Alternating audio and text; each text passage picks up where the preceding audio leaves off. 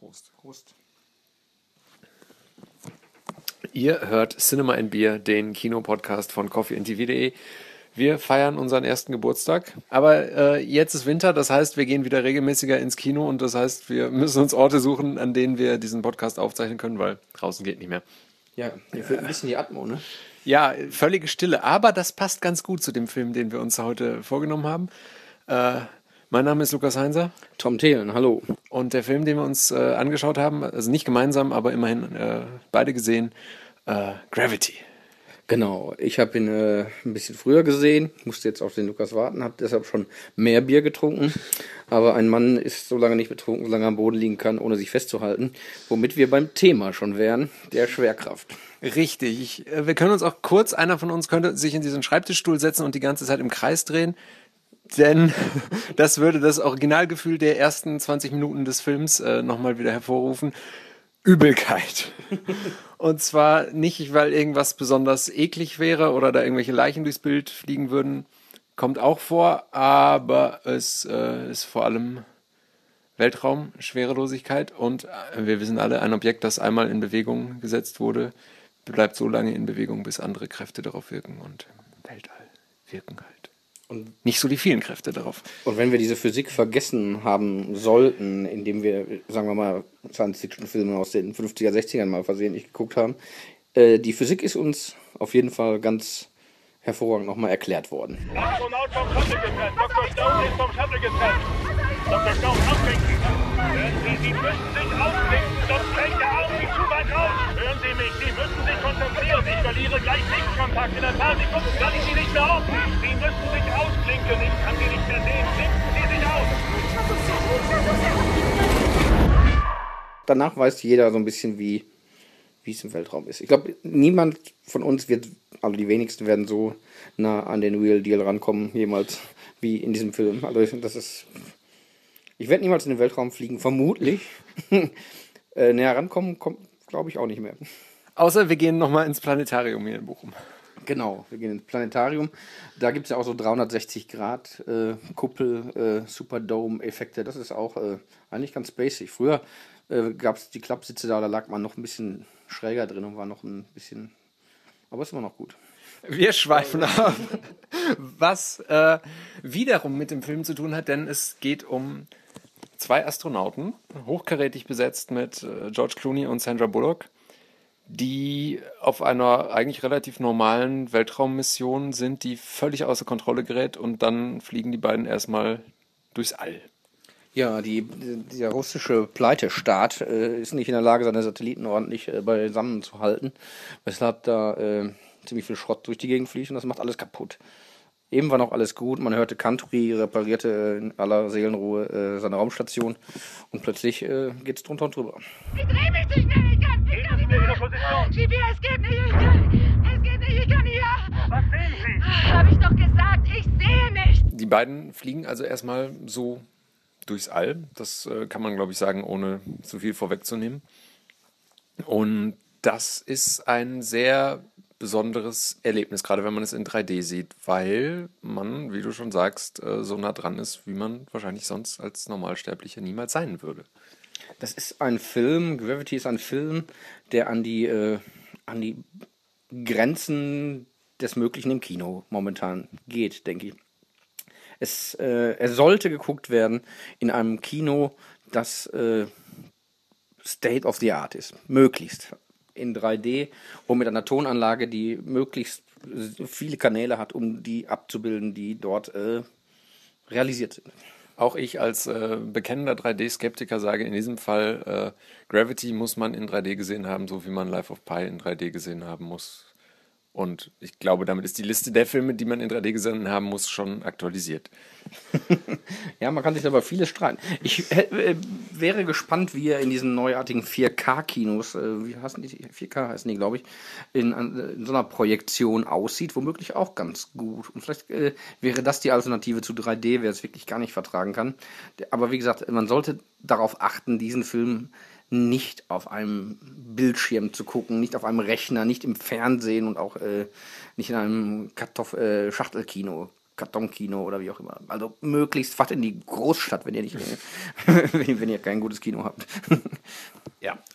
Optisch sehr beeindruckend. Also tatsächlich in einem Maße Bilder. Äh, ich habe mich jetzt gar nicht informiert, wie die das alles gedreht haben, dass die da auch die ganze Zeit irgendwie schwerelos sind. Wahrscheinlich ganz viel Motion Capturing und das sind gar nicht die echten Körper der Schauspieler, die da die ganze Zeit durch die Gegend fliegen.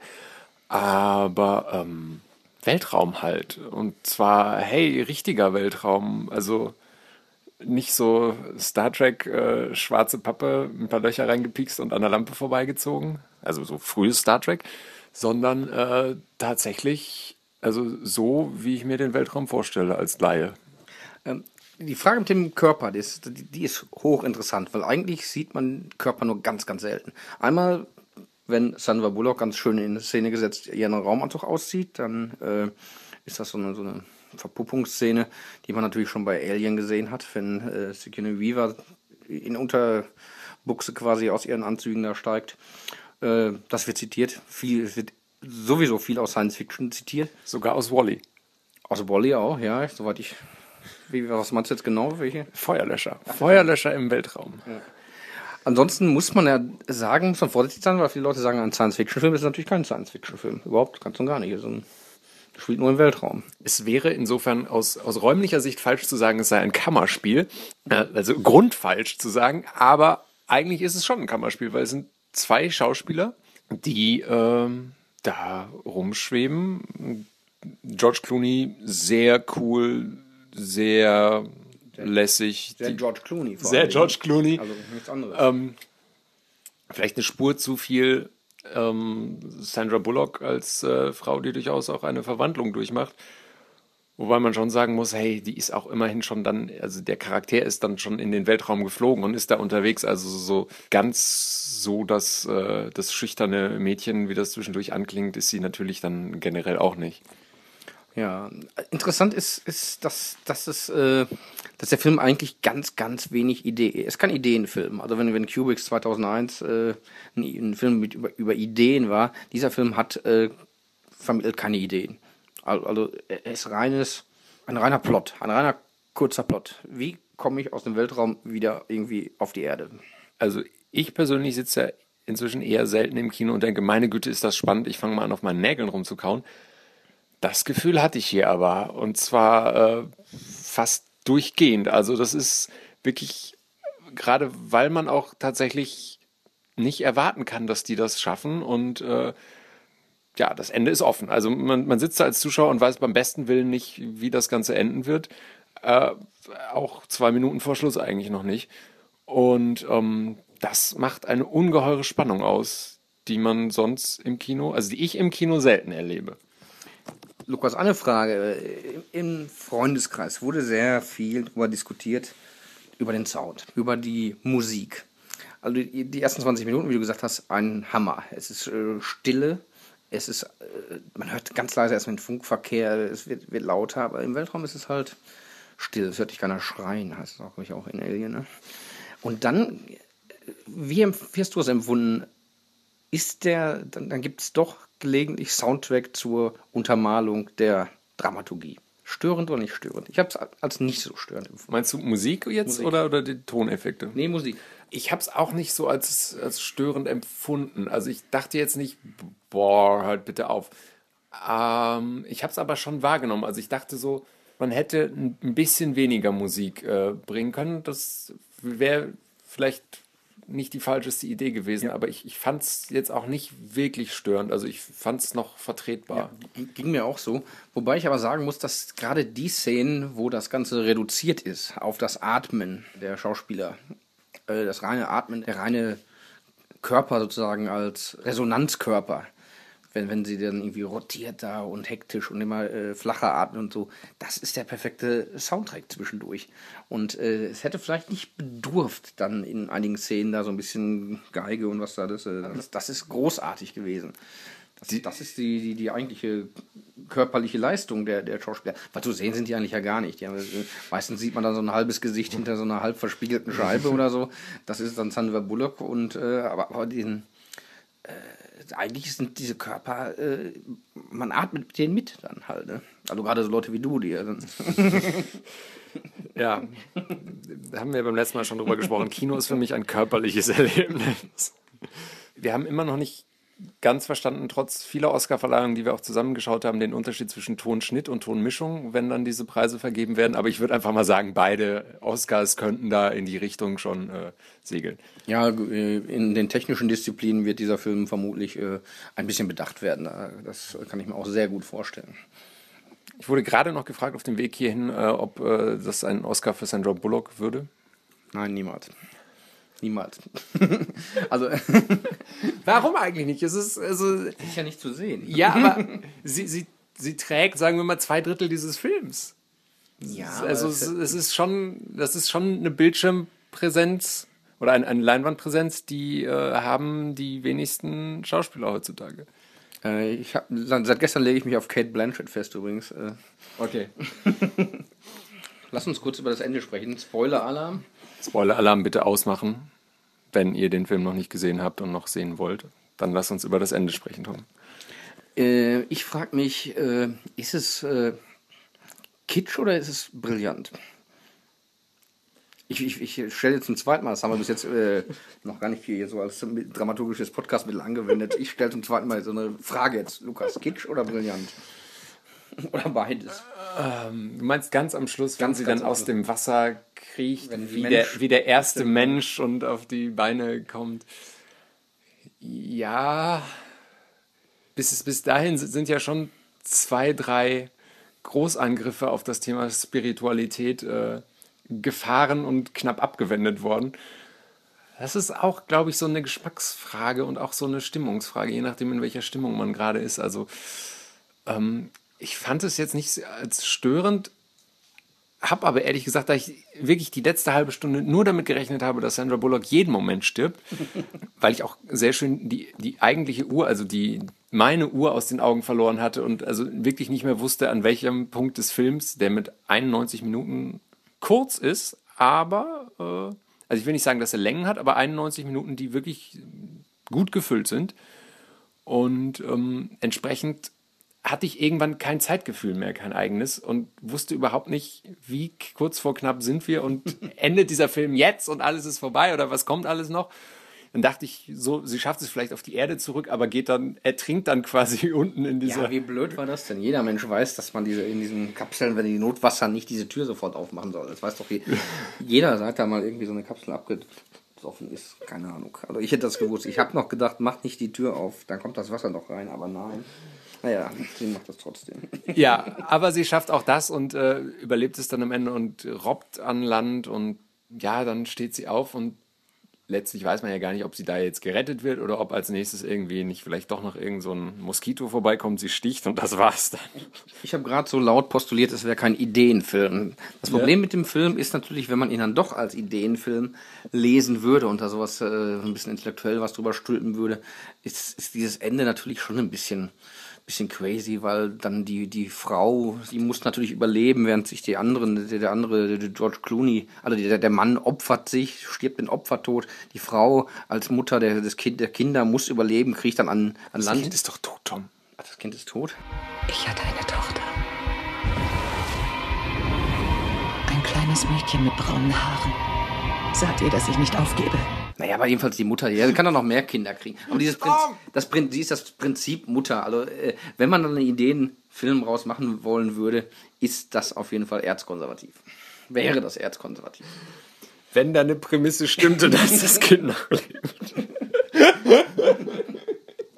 Nein, sie ist, sie ist Mutter. Also, also sie, sie ist eine Mutter, Prinzipmutter. Ja. Und in dem Sinne wäre das natürlich schon so eine etwas konservative äh, Geschichte, die man ja da äh, vom Vorgängerfilm äh, dieses Mannes da auch äh, kennt, hier das mit dem das letzte Kind, das war ja ein ganz schrecklicher Film. Äh, auf der ganzen Welt können keine Kinder mehr geboren werden. Und kommt- Children of Man. Children of Men ist, glaube ich, auch von dem Typen. Da bliebe er sich dann in so einer in so einem Konservatismus treu. Aber das muss man halt gar nicht. Man kann sich auch an der an diesem ähm, Minimal Plot, mit, mit äh, in, in dieser fantastischen Ausgestaltung erfreuen. Es ist ein Film, der vor allem in seiner Ausgestaltung, in seinen Gewerken und sowas, in seinem in seiner Bildmacht einfach, in seiner Tonmacht äh, wirkt. Das Drehbuch ist, glaube ich, tatsächlich äh, eher, also wie du schon sagst, da sind so ein paar Sachen. Also George Clooney ist halt 120 Prozent George Clooney und das ist ein bisschen viel äh, in dieser Situation. Sandra Bullock, wenn wir mal hier dein äh, Frau- und Mutterbild äh, einfach aufgreifen wollen, dann auch das, ähm, das ist eigentlich schon fast dünn, also wirklich dünn auf Drehbuchseite, aber das macht gar nicht so viel aus. Ja, es geht einfach vorwärts, äh, vorwärts äh, immer um die, um die, um die Erde rum und nach unten und nach oben und, und die Kamera großartig.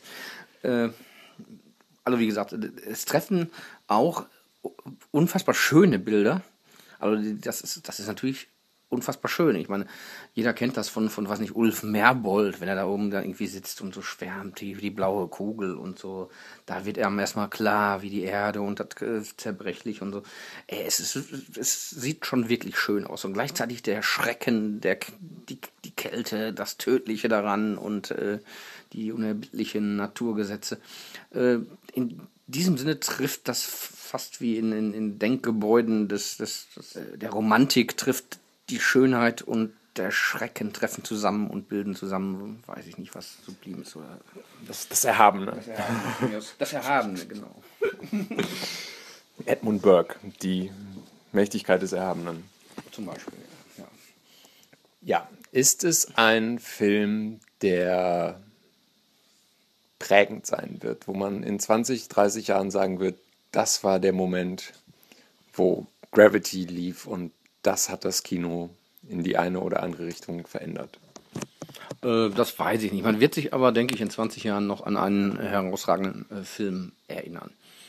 Denke ich. An äh, einen solitären Film, der nicht so einfach in irgendeine Richtung wiederholbar sein wird. Weil er einfach, die, der hat diese, die, die, die Einfachheit und gleichzeitig äh, diese technische Perfektion und äh, das ist nicht, nicht nicht oft zu sehen einfach. Er wird keine, keine Nachfolger finden. Es wird keinen Gravity 2 ernsthaft geben können. Und es wird auch nicht keinen kein billig Nachfolger geben können, weil, also, man kann ja viel, viel Kram sozusagen billig nachdrehen, ob der, der weiße Hai, was da alles in den Tümpeln rumgekrochen ist, oder äh, billig Science-Fiction-Serien, also Filme, Actionfilme. Man kann alles ja nachdrehen. Äh, der Versuch, Gravity nachzudrehen, könnte wirklich richtig komisch werden. Ich glaube auch nicht, dass irgendwer versuchen wird. Wir freuen uns jetzt schon auf die Bollywood-Version. genau. Die, die, die, trauen sich das. Oder äh, so eine koreanische Version. Äh, bei der, bei der, bei der koreanischen Version äh, wird es natürlich kein Happy End geben, sondern ein Staatsbegräbnis. So, wie kommen wir jetzt aus der Nummer wieder raus? Ähm, mein Bier ist auch alle. Ja, dann das Schluss machen. Ich sage einfach nochmal, dass ich äh, schwer beeindruckt war, dass es tatsächlich ein, ein Film ist, der bei mir äh, unglaublich gewirkt hat. So, also Spannung, ein Gefühl, das ich aus dem Kino sonst nicht mehr so häufig kenne, aber ähm, da hat es äh, ordentlich funktioniert. Ein, ein beeindruckender Film. Ja, 2013 erinnerungswürdig, definitiv. Gravity von Alfonso Cuaron. Hervorragend, gut. Oh, hola. Äh, und äh, damit äh, verabschieden wir uns für heute. Vielen Dank fürs Zuhören. Du, du bist jetzt schon trocken, ne? Ja. Aber, ja. Prost. Prost.